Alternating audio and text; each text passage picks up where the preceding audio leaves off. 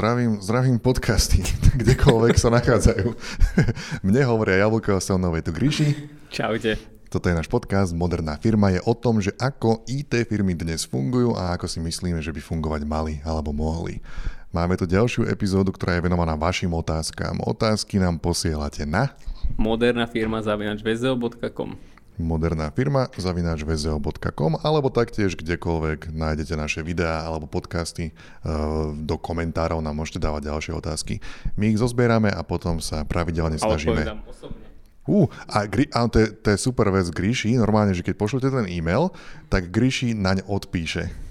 Tak. E, nie, nemusíte čakať, kým sa nastane takéto nahrávanie epizódy. Gríši si naozaj nájde ten čas. On odpisuje na, na YouTube komentáre, na e-maily, na všetko. No, takže máme tu zo pár otázok Gríši. Je tu otázka, že že, že, že, akým spôsobom firmy ďalej vzdelávajú svojich zamestnancov? Že majú nejakého konkrétneho lektora alebo možnosť prihlásiť sa na školenia? Alebo len preplácajú kurzy ako Udemy alebo Learn to Code? Že ako to funguje? Väčšinou vo firmách, čo som sa stretol, tak majú nejakú, tak povedzme tie rozbehnuté firmy, nejakú stratégiu a že povedzme nejaký rozpočet na vzdelávanie a z toho v podstate by som povedal, že financujú všetky typy týchto aktivít.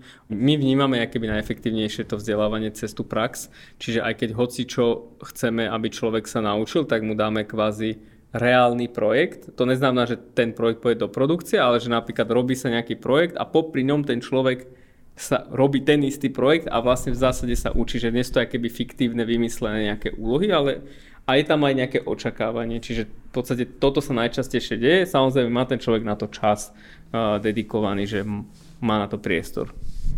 Vieš aj nejak, že iné firmy napríklad, že, že často, že ako to funguje? No, so vzdelávaním zamestnancov? Tak bežné sú, že chodí sa na konferencie, chodí sa na workshopy. Poznám firmy, ktoré si normálne platia, že lektorov, ktorí prídu a to na sa mieru. nestalo párkrát. Ja som bol, ja som bol párkrát ten lektor, že mňa si zavolali ohľadom niečo, tak som spravil nejaký krátky workshop alebo prednášku alebo také niečo.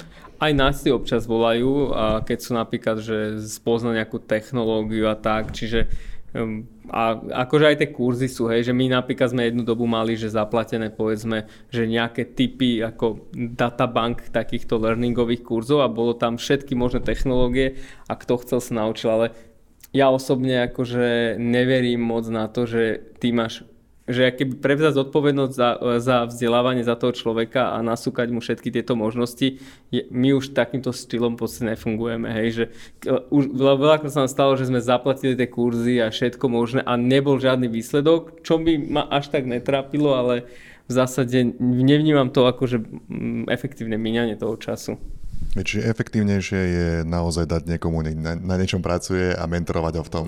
Tak, lebo keď tam není ten zámer, že proste vieš, že nezáleží, že aký bude výsledok, však naučíš sa alebo sa neučíš, ale tak to v podstate inak ten človek ide aj do toho s tým driveom, motiváciou. Ale keď vieš, že robíme tu proste nejaký projekt, chce to nejaký človek, nejaká firma a bude to mať dopad, áno, ty to robíš popri tom to isté, čo tvoji kolegovia, čo už majú tú skúsenosť, ale vieš, že proste, že keby vieš sa s tým zladiť, že, že áno, nerobíš fiktívnu vec a bude to mať nejaký dopad, aj keď tá tvoja verzia priamo nepôjde do tej produkcie, ale tá neskôr tej ďalšej verzii môžeš nastúpiť do toho istého projektu napríklad. Poďme na ďalšiu otázku. Ja som si všimol, že ja som taký výrazný svetrík, takú mikinu.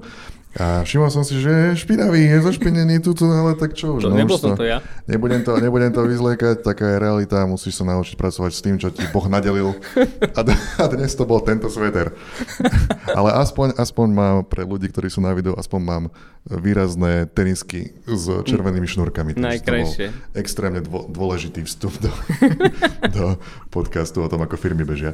Čo tu máme? Máme tu, že zdravím. Chci sa zeptat, uh, jestli je v pohode říct ne. Keď sa niekto napríklad nechce učiť danú technológiu vo firme, ktorá mu bola asi pridelená, alebo keď firma prechádza niekam na ďalšiu technológiu, napríklad, že jeho tá technológia nezaujíma, alebo mu nepríde sexy, a že či je v pohode povedať nie, alebo prípadne, že ako takéto rozhodnutie zdeliť vedeniu. Zaujímavé. By som povedal, otázka. že určite, že táto je jednoznačná odpoveď, že jasné, že mm, dokonca by som povedal, že horšie, keď sa budeš tváriť, že, uh, že chceš to robiť a nebudeš tam tú energiu dávať, lebo na konci dňa asi ani ty nebudeš spokojný, ani vlastne to vedenie samozrejme záleží to, ak takú možnosť máš, hej, že, čiže to o tej atmosfére tej firme aj vlastne od toho vedenia. Z môjho pohľadu je lepšie byť otvorený a spôsob ktorý môžeš zvoliť je, že byť úctivý voči tomu vedeniu, povedzme, alebo tomu kolektívu a povedať im tie svoje dôvody, že prečo. Hej, hej, vysvetliť nie. asi toto svoje rozhodnutie a možno ja by som možno povedal niečím hlbším ho vysvetliť, ako iba povedať, že tá technológia nie je sexy. Áno, to je také, také že vieš čo, že, že aké by si si chcel vyberať čerešničky na torte, takže mal by si tam mať že tú argumentáciu, že prečo, hej, a prípadne Uh, po, ponúknuť niečo lepšie, keď máš akože, že myslíš si, že to vyrieši ten problém. Jasné, ono to veľmi záleží samozrejme, ako, ako si povedal, od toho, ako je nastavená tá firma. Lebo vieme si obaja veľmi ľahko predstaviť firmu, kde šéf povie, že čo? Nie. Proste takto sme rozhodli, tak ideme podľa toho. Áno. Ale je to super, keď, je to, keď, je, keď sú vzťahy také otvorené a jednoducho môže každý vyjadriť svoj názor a potom, potom, sa, potom sa firma rozhodne, že ako pokračovať. Áno, áno. No, takže ale ty konkrétne hovoríš, že uh, oveľa radšej si, keď človek za tebou príde s takým niečím, ako keby to mal dusiť v sebe a robiť niečo, čo nenávidí. Áno. A môžem ti povedať, že tak konkrétne prípady, že my sme síce otvorená firma, ale niekedy ten človek sa bojí povedať to nie, za, ako keby, keby že má obavu, že sklame povedzme ten tým, nie, že teraz sa bojí že o nejakého vedenia. A stalo sa nám to veľakrát v minulosti, že človek mal toto pnutie v sebe a nepovedal to a robil nad, s tou technológiou a na tej veci, ktorú nechcel. A, skuto, a ten výsledok nikdy nebol proste, že uspokojivý ani pre nás, ani pre ňo a tým pádom je to veľmi zle, lebo on keď povie, alebo ona keď povie, že tú informáciu dá, tak vždy sa dá vo väčšej firme alebo aj stredne veľkej vymysleť a posunúť toho človeka na to, kde ho to proste baví. No, máme tu otázku, že či vieme poradiť, ako naceňovať projekty že priamo pre klientov alebo pre agentúry. Tento človek píše, že on dodáva WordPressové riešenia a že zvykol to robiť tak, že chcel zarobiť 400 eur za WordPressovú stránku podľa šablóny, ktorú spravil.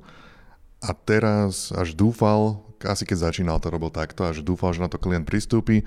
Teraz predávam prezenčné custom weby za 1200 eur ak je potrebné niečo doplniť, takže cena sa potom uh, neodvíja. Čiže tento človek, evidentne, ja sa snažím toto mm-hmm. rozparsovať, čo, čo to píše, je to taký trošku dlhší komentár, že uh, evidentne má nejakú takú tabulkovú cenu, hej, za ktorú dáva ponúka a potom, tu je tá možno zaujímavá časť, že keď tam treba niečo špecificky doprogramovať, takže cena sa u neho neodvíja ani tak od hodín, ako skôr od pocitu.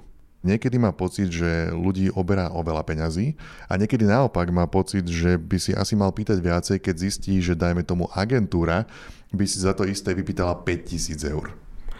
Áno, toto je mm, dilema podľa mňa akože firmy ako také alebo človeka, že treba povedať na začiatku jednu vec. Cenotvorba je trošku taká magia, alebo proste, že to je viac taká viera. Neexistuje objektívne nejaké číslo, že uh, toľko to je to hodné nejaký, nejaká aplikácia a toľko to nie. Je to o tvojich možnostiach, ktoré máš. Čiže ak máš takú klientúru, ktorá ti zaplatí 5000 eur za alebo 10 aj 50 tisíc, tak uh, mal by si to tam akože využiť samozrejme, aby si vedel nejak zmysluplne sa rozvíjať. Ale Presne, my sme začínali tiež s 500 eurovými, 1000 eurovými webkami, dneska proste robíme v desiatkoch tisícoch, 100 tisícoch a tiež počúvam tento komentár a na to mám vždy takú odpoveď, že jednoducho toto je naša predstava, môžem vysvetliť, že prečo, lebo ekonomika, chceme sa rozvíjať, trhové možnosti, ale není to objektívna vec. Hej, proste je, je to o tom, že ako si to nastavíš a čo chceš. Ja by som povedal k tomu, že keď teda človek ako individuálny programátor vyrába nejakú stránku pre niekoho, tak rozdiel, lebo tento človek sa pýta, že niekedy má pocit, že si pýta málo, keď zistí, že, že agentúra web predá za 5000, tak rozdiel tam treba počítať aj s tým, že keď ty ideš za agentúrou, tak počítaš s tým, že to nebude iba jeden človek, čo to programuje, ale ty musíš zaplatiť account manažera, dajme tomu, dajme tomu grafikov, programátorov možno dvoch. Hej, tam, keď ideš za agentúrou, tak sa počíta s tým, že pravdepodobne viacej ľudí na tom bude pracovať. A už len ten samotný fakt znamená, že viacej ľudí treba zaplatiť. Čiže už len to vytlačí tú cenu niekam inde, ako keď to robíš ako samostatný človek. Uh, čo sa týka mňa a toho, ako ja som naceňoval, tak to bolo vždy akože stresujúca záležitosť. Komplikovaná vec, mágia. Ty, nemá, ty, ty si nerad pýtaš peniaze? Hej, je to ťažké, je to ťažké. Dokonca by sa dalo povedať, že niektoré veci robím zadarmo, lebo som si ešte nevypýtal peniaze za to. napríklad Ale, tento... Napríklad tento podcast. podcast. Ale ja, ja keď som takto robil weby, tak ja som práve nikdy nerobil podľa nejakých tabulkových uh, šablónových platov. Ja som si ja som sa snažil vždy vyrábať práve také na mieru e, riešenia a naprogramovať individuálne tú vec každú a potom som išiel podľa koľko hodín som odhadol, že to bude fungovať a koľko by som chcel na hodinu. S tým, že som to vždy nadhodnotil, lebo zo skúsenosti som vedel, že keď povieš, koľko to bude trvať, tak to bude trvať dlhšie. A plus, tam, vždy tam prídu nejaké veci, ktoré od klienta, ktoré predtým nevedel v úvode, ale zmyslel si ich v polovici alebo tak. Tie veci sa budú naťahovať a treba to troška nadhodnotiť. Nehovorím, že to je správny spôsob, ale hovorím, že to je spôsob, ktorý ja som robil. ono v podstate sú asi tak dva najčastejšie prípady, ako sa môže, ako, ako funguje ten biznis model. Prvý je presne to, čo si povedal, že máš nejakú hodinovku, vieš, aké máš nejaké náklady na svoj život. Ak teda neplatíš iných ľudí a si proste sám, tak jednoducho máš nejakú fixnú maržu a proste koľko od hodín odrobíš, toľko vyfakturuješ. To je asi také, že najjednoduchšie. Potom je ten druhý spôsob, čo znie ako, že keby nejaké že dielo robíš, že urobíš to proste za nejaký odhad. Mm, v podstate to môžeš robiť podľa mňa, že keď robíš malé veci, ale pri tých veľkých veciach nemáš šancu akože trafiť ten odhad, hej. To je to, áno, to je pravda. No, takže pri tom, že kvázi je keby, že zmluve o dielo alebo robíš to ako dielo, tak uh, ja radím, že hľadať si skôr tú druhú alternatívu a skôr proste postupným časom takýchto klientov vypínať, lebo to to celé, že ono sa to nevolá, že náhodou, že vývoj. Ľudia si veľakrát milia, že výrobu s vývojom a vývoj vlastne znamená, že ty síce používaš tie isté nástroje, techniky a procesy, ale vo výsledku vždy budeš mať iný produkt. A ak si nejaký produkt nerobil už desiatýkrát a je to WordPressová stránka, to je jedno pre inú firmu, tak vždy proste budeš mať tam komplikácie a jednoducho budeš na tom buď tratiť ty alebo ten klient. Čiže ja ti radím uh, radšej si to zjednodušiť, tú prácu. Hej. Čo sa týka týchto vecí a peňazí, počúvajte Grishiho, nie mňa. no a inak, ešte veľmi kľúčová vec, to si dobre povedal, počúvajte Grishiho, ale že aj u nás vo firme máme ľudí uh, kľúčových, aj technické, netechnické, ktorí si nevedia vypýtať, a, lebo proste majú presne tento keby seba deštrukčný pocit, že, že nie som toho hodný. Takže musíte mať aj, aj buď takého parťaka, alebo proste si e, tú hodnotu si vedieť v sebe nájsť. Že vedieť, vedieť si trošičku dupnúť a nerozmýšľať príliš nad tým, že keď robíš pre nejakú firmu, že či náhodou ich oberáš popri veľa peniazy, nerozmýšľať moc nad tým. Presne tak, takže... Jo, samozrejme, akože... Zmierou záleží, všetko. Zmierou a všetko záleží od projektu a pre koho robíš. Samozrejme. A s pokorou a netreba Hej. proste akože preháňať je najlepšie proste budovať dlhodobé vzťahy a však aj tá agentúra, keď niečo predá za 5000 eur a tebe dneska dá 500, možno ti na budúce bude vedieť dať 600, ale treba s ňou prísť a Jasné, proste komunikovať, komunikovať pekne a ono sa to učešie a nastaví postupne tieto veci. Máme tu vec, že Počúval, pozrel som podcast s názvom Ako vybrať správnu technológiu a z nadpisu som čakal takú viac technickú, odbornejšiu debatu v zmysle, že aké konkrétne databázy alebo microservices a tak ďalej uh, vybrať. Čo, čo na toto by si povedal, Gríši? Povedal by som na to, že tieto témy, ktoré ja teda osobne berem, preberám s jablkom, sú skôr také by som povedal, že mainstreamové a nás chváli, keby nejdeme do tých technických, ale zvažujeme samozrejme aj s ďalšími vývojármi, na CTO, e, preberať aj takéto technologické alebo technické veci. Čiže bol to vyslovne zámer a mm, časom určite dojde aj na tejto technickej časti. Hey, ono, ten, ten podcast sa volá Moderná firma a skôr sa to snažíme brať tak, že ako fungujú tie firmy Eh, ale ako Gríši hovorí, tak zvažujeme, že nejakú takú odbornejšiu vetvu od toho odkloniť, takže možno v budúcnosti budú tie veci, na ktoré, na ktoré čakáš. Ale kľudne nám píš, eh, keď ťa niečo konkrétne zaujíma. Ja som už zo pár takýchto technických otázok dostal a ja som to reálne zobral a hodil som to do sleku našim všetkým vývojárom a každý mi dal na to nejaký názor a ja to potom preposielam tým ľuďom. Takže kune, neboj sa nám napísať, že keď máš niečím dilemu a chceš poradiť. Jasné. Pripomíname, moderná firma zavinač vzeo.com. Posielate otázky, Gríši posiela odpovede. E, OK, akože na podobnú tému, aké programovacie jazyky sú u vás používané? No program... Alebo, počkaj, požadované? No, no. Nie, používané. Používané. Dobre, používané. No u nás, my sa snažíme to zjednodušovať, čiže uh, čo najmenej programovacie jazykov pre nás tým najlepšie.